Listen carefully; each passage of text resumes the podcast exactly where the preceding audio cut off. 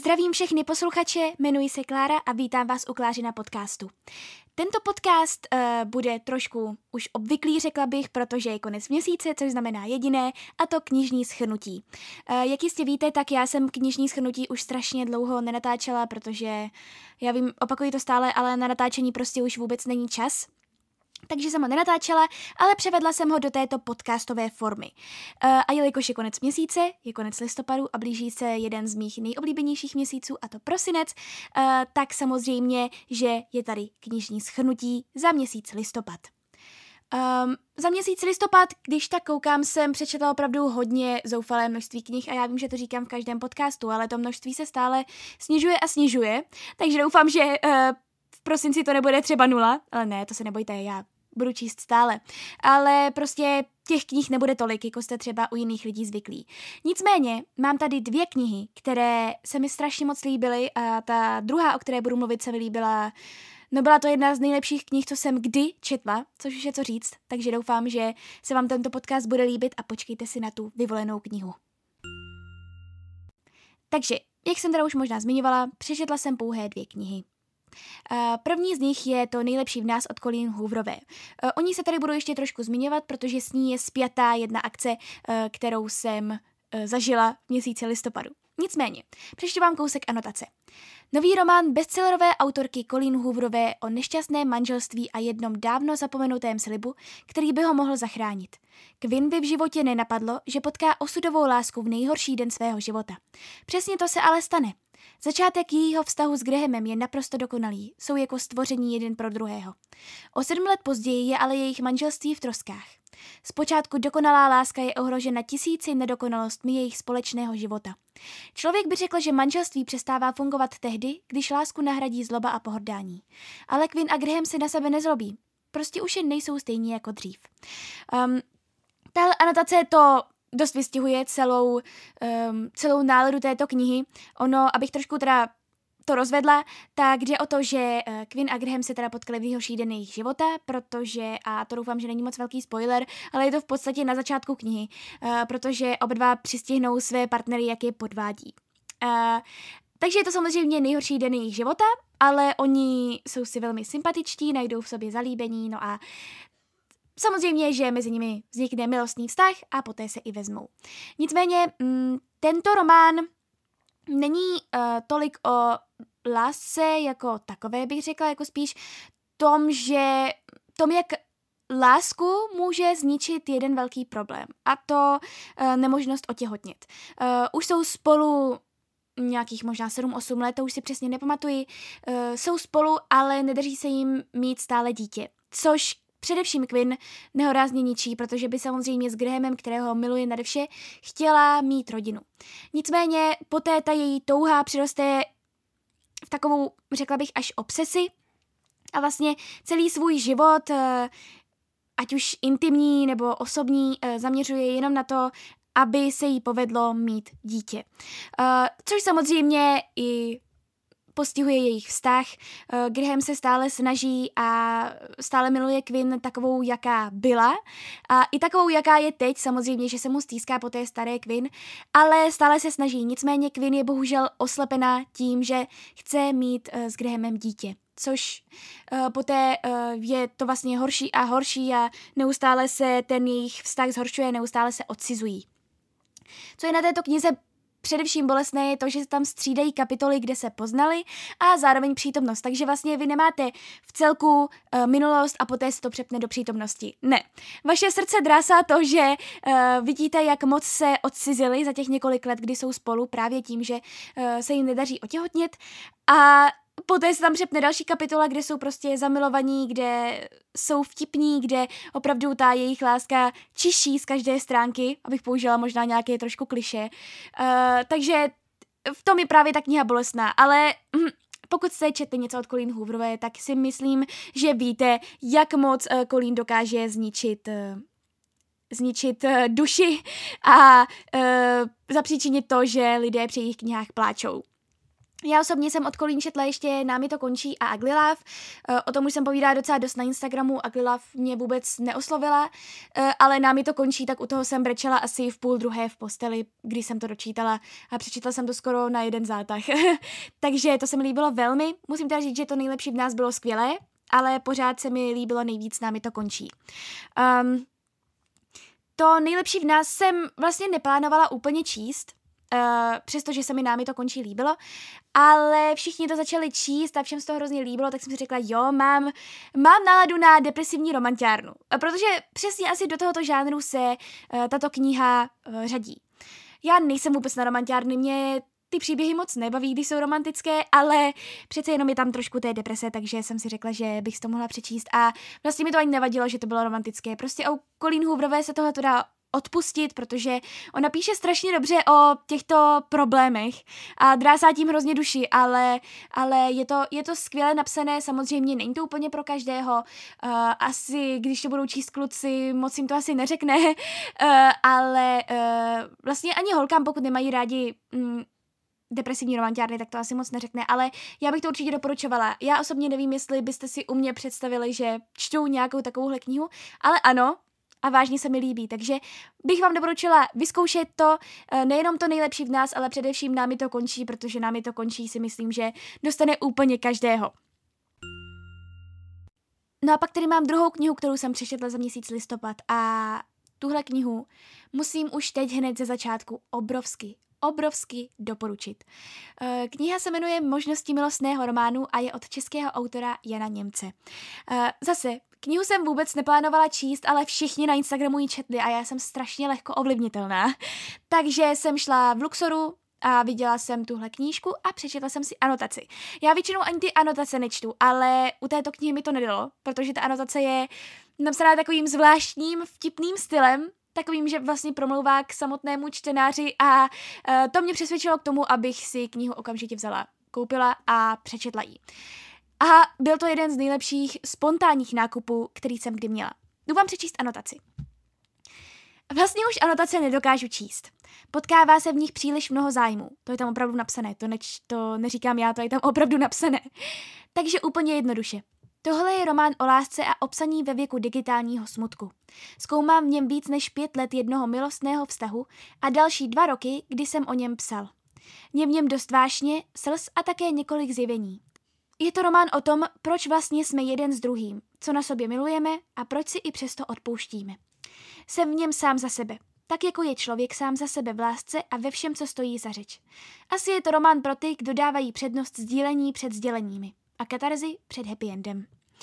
Takže asi si dokážete představit uh, už podle té anotace, že tahle knížka rozhodně nekončí tím happy endem, ale právě uh, tím rozdělením té uh, milostné dvojice, která je v, tomto, uh, v této knize popsána. Teda ona to není fikce, ono je to opravdové, Jan Němec popsal opravdu uh, celý jeho vztah od úplného počátku až do úplného konce a tahle kniha se opravdu, a zase použiju kliše, četla jedna báseň. Já po dočtení téhleté knihy jsem neměla slov, protože já jsem vůbec nečekala, vůbec, že tahle kniha mě bude tak moc bavit. Já jsem si užívala každou jednu stránku. Uh, je to opravdu neuvěřitelná kniha. Eh, vhled do milostného vztahu eh, se střídá s kapitolami, které se nad něčím zamýšlí, kapitolami s citáty, s různými úryvky z knih, třeba od Alberta Kamize eh, a tak dále. A nebo také je tam jedna kapitola, pokud se nepletu s rejstříkem, protože autor Jan Němec rád třídí. A to doufám, že si dobře pamatuji, nebo rád třídí takhle slova a prostě dává je takhle do souvislostí. Uh, mě to hrozně překvapilo, že vlastně i takovýto román, který opravdu je napsaný jako román, uh, tak uh, se tam v něm můžou střídat prostě takovéhle, jak bych to řekla, takové experimentální kapitoly, ne jako prostě, že tam do těch kapitol různých píše cokoliv, co chce a vlastně to tam hrozně sedí, hrozně to sedí do toho příběhu a pak je zase další kapitola, která pokračuje v tom příběhu a pak je zase další zamýšlení nad tím, co vlastně jsme, co znamená láska a tak dále. A Páni, tahle kniha je prostě něco neuvěřitelného a já se vůbec nebudu divit, pokud bude třeba nominovaná na Magnézii literu, a nebo pokud ji třeba dostane, protože vůbec bych se nezlo- nezlobila a byla bych strašně nadšená. Je to skvěle napsaná próza. Ono, Jan Němec má opravdu strašnou výhodu v tom, já jsem o něj teda nic jiného nečetla, ale už mám doma dějiny světla a o těch vám budu určitě také později v tomto podcastu povídat. Uh, Jan Němec píše skvěle poutavě, mě to čtení strašně bavilo, jak jsem říkala, každá jedna kapitola byla, bylo vidět, že je hodně promyšlená celá ta kniha. A vlastně byly tam různé takové hrátky se slovy, uh, různé i přepínání uh, vypravěčů, v jedné chvíli vlastně vypráví i samotná, nebo to nevím, jestli vlastně vypráví nebo nevypráví, ale jakoby vypráví i samotná jeho přítelkyně, jejíž vztah s ní vlastně popisuje v této knize. A musím říct, že to dá odvahu, mm, že šel se svým příběhem takhle na trh, že šel s celým tím vztahem, že ho nechal přečíst vlastně strašně moc lidí, kteří tuto knihu teďka čtou a kteří ji ještě budou číst, nebo kteří ji už dávno přečetli. Dá to odvahu, ale já jsem ráda, protože jsem moc ráda, že jsem mohla nahlédnout do vlastně celého jednoho vztahu a zase bylo tam za začátku, jak byli strašně zamilovaní, jak se měli hrozně rádi, respektovali se, ale poté tam se ukazovaly různé chyby, které jeden druhý měli a věci, které, které si vlastně oba dva dělali navzájem, bez toho aniž by o tom moc věděli nebo aniž by si to uvědomovali. No a nakonec je tam teda popisování i toho, jak se s tím sám autor vyrovnával, uh, jak na to, že bude psát tuto knihu, pohlíželi ostatní a tak dále a já myslím, že nemám dost superlativ na to, abych tuto knížku popsala. Já vím, že si asi říkáte, no, zase vychvaluji nějakou knihu, pane bože, uh, to nebude nic zvláštního, ale opravdu. Pokud vám můžu doporučit alespoň jednu knihu z české tvorby, tak jsou to určitě možnosti milostného románu. Jak jsem psala už na Instagram, uh, určitě ta kniha se řadí mezi nejoblíbenější společně s Houbařkou, co se týče té české tvorby, a řadí se také mezi nejoblíbenější knihy vůbec, protože málo kdy se mi stane, abych se na knihu těšila, že ji budu dál číst. Ale právě u této knihy se mi to stalo, já jsem četla posledních 200 stran vážně na jeden zátah a skvěle se četla. A já už opravdu nevím, jaké, jakými dalšími superlativy tuto knížku mám popsat, takže prostě a jednoduše tuhle knihu si přečtěte. Je to skvělá próza, skvělá tvorba a prostě Říkám, byl to jeden z nejlepších spontánních nákupů, protože tahle kniha za to opravdu stála. A pokud ji třeba najdete pod stromečkem, tak si myslím, že opravdu nemusíte litovat, protože opravdu ono to není nějak uh, smutné, nebo že byste u toho brečeli, není to nějak dramatické, ale je to prostě a jednoduše vhled do jednoho vztahu a je to výborné. Takže si to určitě přečtěte. No, to už je, co se týče knih, co jsem přečetla všechno ale samozřejmě vám řeknu i o knihách, co se chystám číst, tak eh, jako první teda tady navážu na toho zmiňovaného Jana Němce, od kterého jsem teda četla ty možnosti milostného románu a chystám se číst i jeho uh, první knihu a to Dějiny světla. On vlastně tam popisuje uh, později i v možnostech milostného románu uh, trošku i jeho život, když vydal právě ty dějiny světla, že tam dostává nějaké ceny, že kvůli tomu jezdí na různé festivaly a tak dále. Takže je opravdu poznat, že je to o něm. Eh, každopádně pro dějiny světla jsem si došla hned o den později, kdy jsem možnosti milostného románu dočetla. Eh, také mi je doporučil jeden známý dějiny světla, že je to opravdu skvěle napsané, takže bylo jasné, že si prostě pro knihu musím skočit. A teď vám zase přečtu kousek anotace. Román o fotografovi Františku Drtikolovi. Napadlo vás někdy, jak by vypadal příběh napsaný paprskem světla? Za prvé, nebyl by to obyčejný příběh, ale neobyčejný osud. Za druhé, jeho hrdinou by byl fotograf, opatrovník světla. A za třetí, byl by to osud plný stínů samozřejmě. Kdo to vlastně byl František Drtikol? Dandy z hornického maloměsta, světově známý fotograf, jeho živnost krachovala, mistr aktů, co nikdy neměl štěstí na ženy, mystik a buddhista, který uvěřil v komunismus, muž mnoha vnějších rozporů a jejich vnitřní syntézy. Jan Němec přichází s rozsáhlou a pro současnou českou prózu zcela nezvykle pojatou románovou freskou, uměleckým a duchovním Bildungsromanem, který pokrývá více než půl století. Ožívají zde příbramské stříbrné doly, Mnichov v době secese i prvorepubliková bohéma. Pořádcích se procházejí nahé modelky a světlo zatím nepozorovaně splývá svědomím. Já už z této anotaci cítím, že to bude napsané skvělým způsobem a já si to prostě přečtu co nejdříve. Dostalo to i cenu Evropské unie za literaturu, cenu Česká kniha za rok 2014, nominace Magnézia Litera za rok 2014 a také nominace cena Josefa Škvoreckého za rok 2014. Moc se na to těším. Všichni říkají, že je to skvěle napsané a já si prostě od Jana Němce už teď vím, že budu číst všechno. Co vydá, co plánuje vydat, pokud něco plánuje vydat, protože prostě píše neuvěřitelným způsobem a určitě pokud uh, váháte s českou tvorbou a právě na českou tvorbu bych také chtěla udělat nějaký podcast, uh, tak pokud váháte s českou tvorbou, tak určitě si myslím, že uh, tohle je Trefa do černého, tady neuděláte chybu. Ať už si přečtěte od Jana Němce nebo od Viktorie Hanišové cokoliv. Druhou knihou, kterou se chystám číst, je Tamařino souhvězdí a právě o křestu této knihy uh, se budu povídat také později v podcastu. Eh, knížku vydala moje skvělá kamarádka Anička Musilová a já ji tímto zdravím a jsem na ní, ještě jednou říkám, že jsem na ní moc hrdá. Já jsem měla tu možnost číst eh, knížku už před vydáním. Eh, jsem za to strašně ráda, protože Anička věděla, jak moc se mi líbila Černooka a když jsme se sešli na mm, druhém srazu v kavárně, co hledá jméno, a povídali jsme spolu tak dlouho, až Aničce málem ujel poslední vlak, tak právě tam mi nabídla, jestli si nechci přečíst dřív Tamařino souhvězdí. S čím jsem já samozřejmě souhlasila, nadšená, protože Černooká se mi líbila moc. Ale Tamařino souhvězdí, já už jsem to zmiňovala eh, v nějakých podcastech i v i v vlastně rozhovoru s Aničkou Musilovou, který doufám, že jste si už poslechli.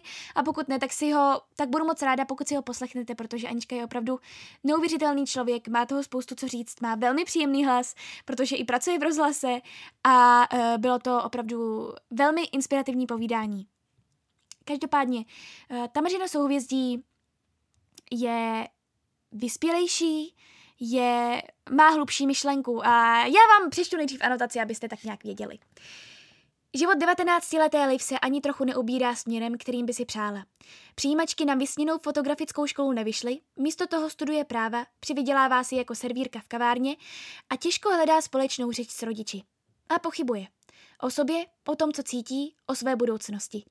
Jedinou zpřízněnou duší je její nejlepší kamarádka Johana, sarkastická mladá novinářka, která má navzdory drsné fasádě sama problémů až dost. Všechno se ale začne obracet vzhůru nohama, když v kavárně potká o několik let starší Tamaru. Tamara ji fascinuje a zároveň děsí. Její tajemnost i náhlý příval citů, který k ní Liv začne chovat. Tehdy ještě netuší, jak moc měsíce strávené po Tamařině boku ovlivní zbytek jejího života. Takže to byla anotace knihy Tamařino souhvězdí.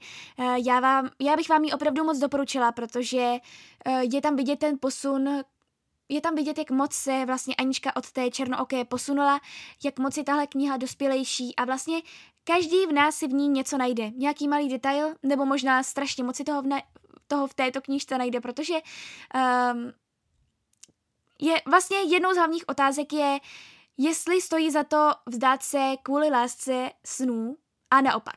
Jestli uh, člověk má jít za sny a vzdát se asi životní lásky. Uh, takže každý se v ní nějak najde. Anička píše neuvěřitelným způsobem, um, abych nějak přiblížila, co znamená neuvěřitelný způsob. Um, Anička píše takovým způsobem, že máte opravdu pocit, jako kdybyste vy sami v té knize žili, jako kdybyste vy sami byli hlavními protagonisty a prožívali veškeré strasti, veškerou radost, slzy, smích a jako kdybyste vy sami opravdu byli postavami v knihách a to se jen tak někomu nepovede. Fakt, četla jsem toho už dost na to, abych uh, mohla posoudit to, že zrovna v Tamařině souhvězdí jsem si opravdu myslela, že sama prožívám to jako 19-letá liv a bylo to prostě neuvěřitelné a já jsem na Aničku strašně hrdá a těším se na další knihu, ať už to bude jakákoliv, kterou napíše, protože já ji budu určitě číst a budu strašně ráda sledovat to, jak se bude vyvíjet a vyvíjet a doufám, že uh, budu po celou tu dobu stát tak nějak po jejím boku, nebo ne úplně po jejím boku, ale budu stát tak nějak um, a budu jí podporovat a a tak dále. Takže já strašně moc děkuji Anižce za to, že jsem si mohla tuhle tu knížku přečíst a zároveň, že, jsem, že mám tu možnost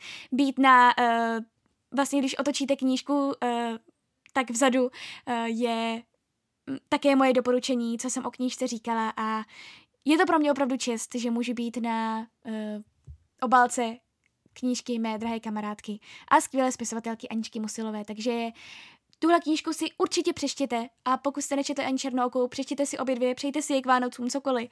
Já budu moc ráda, když Aničku takhle podpoříte, protože to opravdu její knížky stojí za to a nejenom knížky, ale ona sama je prostě skvělá a já už přestanu s tím tím vychvalováním, ale prostě jsem se tady trošku nějak rozněžnila.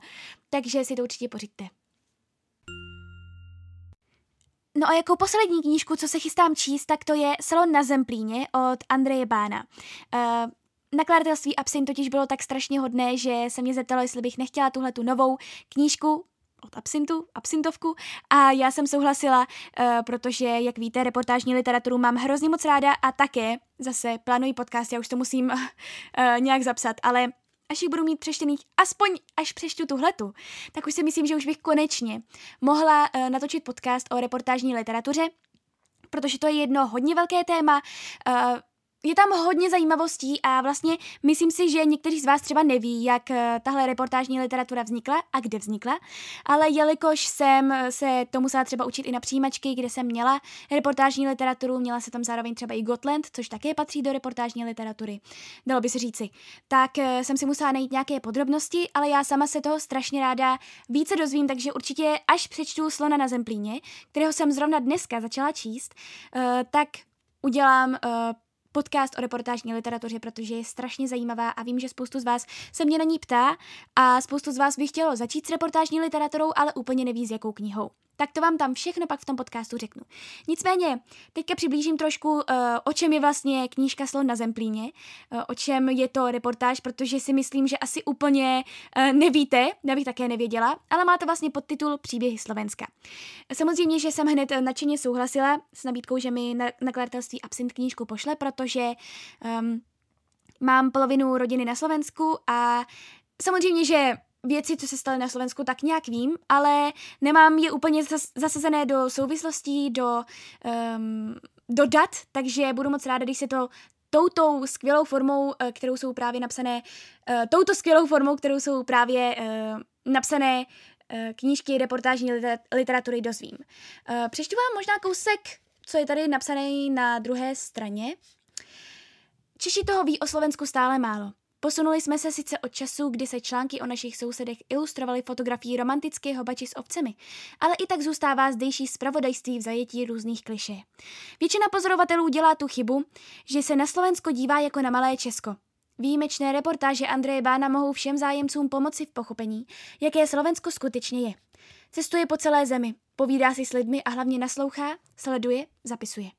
Každý jeho větší text vyvolá u slovenských čtenářů velký ohlas. Přináší totiž obrazy, které mnozí nevnímají či nedokáží zachytit.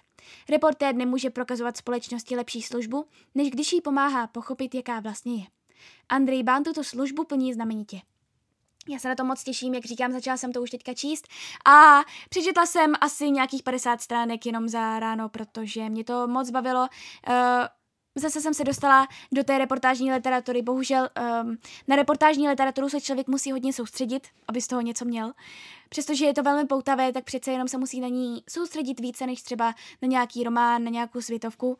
Takže jsem na ní teďka neměla moc času, ale teď už se do toho zase dostávám a vím, že budu mít zase chvíli období, kdy budu číst uh, reportážní, liter- li- reportážní literaturu. Takže um, jsem na to moc zvědavá a těším se na to a jsem zvědavá na to, co se všechno o Slovensku dozvím. No a dost už těch knih, eh, co si chystám číst, protože většinou stejně čtu něco úplně jiného, ale zrovna v tomto případě bych byla fakt ráda, kdybych eh, to dodržela a opravdu četla knihy, co jsem tady řekla, protože všechny tři jsou boží, nebo teda mám od nich bohužel vysoká očekávání, ale nedá se to nijak, protože se na ně strašně všechny moc těším. Každopádně, už jsem tady předtím v podcastu zmiňovala, že uh, jsem byla na nějakých akcích, byla jsem pozvaná na nějaké akce a první z nich bylo setkání s Colleen Hooverovou. Colleen Hooverová měla někdy k začátku listopadu v, v Praze autogramiádu, já jsem na ní teda bohužel, nemohla jsem se jí bohužel zúčastnit, protože jsem uh, byla na dubbingu, neměla jsem čas, ale viděla jsem tu obrovskou frontu, eh, která vedla z Luxoru pomalu snad až pod koně, což je dost velká dálka. Eh, takže mě to opravdu překvapilo, že Colin Hooverová tady má až tolik fanoušků a zároveň mě to opravdu potěšilo, protože prostě je zmiňuji skoro v každém podcastu Mladí čtou, což je vážně dobře a myslím si, že vůbec není pravda, že mladí nečtou. Mladí čtou hodně, hodně, hodně a je to skvělé, eh, že je to takhle vidět. Každopádně eh, s nějakými lidmi nebo já jsem byla mezi těmi lidmi, kteří měli tu možnost se s Colleen Hooverovou setkat už večer předtím. V kavárně něco hledá jméno a bylo to strašně příjemné.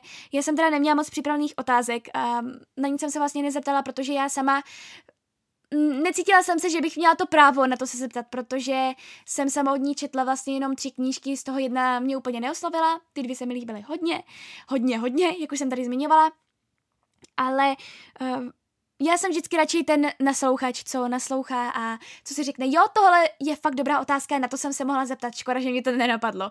Každopádně uh, to bylo moc příjemné, autorka byla velmi sympatická a uh, vlastně to setkání mě donutilo k tomu, abych si pak přečetla další knížky. Takže moc děkuji za, pod, uh, za pozvání Radkovi Blaškovi z Euromedie a um, moc jsem si to užila. A byla jsem moc ráda, že jsem mohla teda eh, se setkat takhle s autorkou, když už jsem nemohla pak další den na tu autogramiádu. Takže moc děkuji. No a druhá akce, která se teda odehrála, byl křest Tamařina souhvězdí. O Tamařině souhvězdí se vám tady před chvílí hodně, hodně povídala, takže už to docela zkrátím. Um, moc jsem to užila, protože, jak říkám, Anička je skvělý člověk a měla jsem tu možnost uh, jí vlastně říct něco i o knížce na pódiu, za což moc děkuji. Radek Blažek, který tady byl už teda před chvílí zmiňovaný, mě dokonce nazval jedním z S literárního světa, což uh, teda si myslím, že vůbec není pravda, protože já v porovnání s autorkou, která je vlastně na druhé straně obálky taky, nebo teda na uh, zadní nebo prostě, když přetočíte mm, tu knížku Tamařina souhvězdí, tak je tam Kateřina Tučková, která napsala uh, Žitkovské bohyně a tak dále a prostě uh, já se s ní nemůžu vůbec porovnávat, já jsem někde úplně pod zemí, úplně totálně někde dole, zatímco ona je mm, někde v nebesích nahoře. Ale moc děkuji Radkovi, že mě takhle nazval SM. Bylo to moc příjemné. A já jsem teda měla tu možnost říct pár slov o té knížce, jak jsem ji četla teda předem a zároveň poděkovat Aničce a říct, že jsem na ní hrdá. A ten křest byl velmi příjemný, bylo to moc pěkné a prostě moc se těším, až Anička napíše další knížku a já budu mít tu možnost zase být na tom křtu a, a tak dále, no. Prostě bylo to velmi příjemné, pak jsme tak vlastně už jsme se museli přesunout eh, z větší místnosti do té menší místnosti, nebo spíše přímo do kavárny a tam jsme si chvíli povídali a bylo to moc hezké a já prostě jsem moc ráda, že Aničku znám a že je takhle šikovná a jsem na ní moc hrdá. No a to je, co se týče akcí vše. Nicméně tady mám jako tradičně už typy od ostatních a do dnešního dílu jsem si vybrala uh, Áďu z profilu Adelina Čte a také Míšu z profilu Radši knihu. Takže holky, co se vám líbilo za měsíc listopad nejvíce? Nejlepší knížku za listopad pro mě byly jednoznačně Srdce rváči 2, grafický Young Adult román od Elise Ousmanové, protože jsem se celou dobu při jeho čtení nemohla přestat usmívat. Tolik rostomilostí na jednom místě, no prostě to nešlo. A stejně jako v první dílu tu máme Nika a Charlieho, dva dospívající studenty, kteří zpočátku nemůžou být rozdílnější, ale přesto si sobě najdou cestu. Příběh začíná přesně tam, kde první díl skončil, což je na party u jednoho z kamarádů, ale nechci vám to tu moc spoilerovat, takže tu v tuhle chvíli asi, co se obsahu týče, ukončím. Nicméně, pokud se do dvojky a samozřejmě i jedničky srdcerváčů pustíte, tak se připravte na pořádnou dávku rostomilovský, ňuňatovský, culení se a pokud jste takové měkoty jako já a všechno vás hned dojme, tak mějte určitě po ruce i balení kapesničků. Máte to přečtené za půl hoďky, možná za hodinu ale za ten krásný pocit po dočtení vám to rozhodně stojí. No a co se líbilo tobě, Míšo?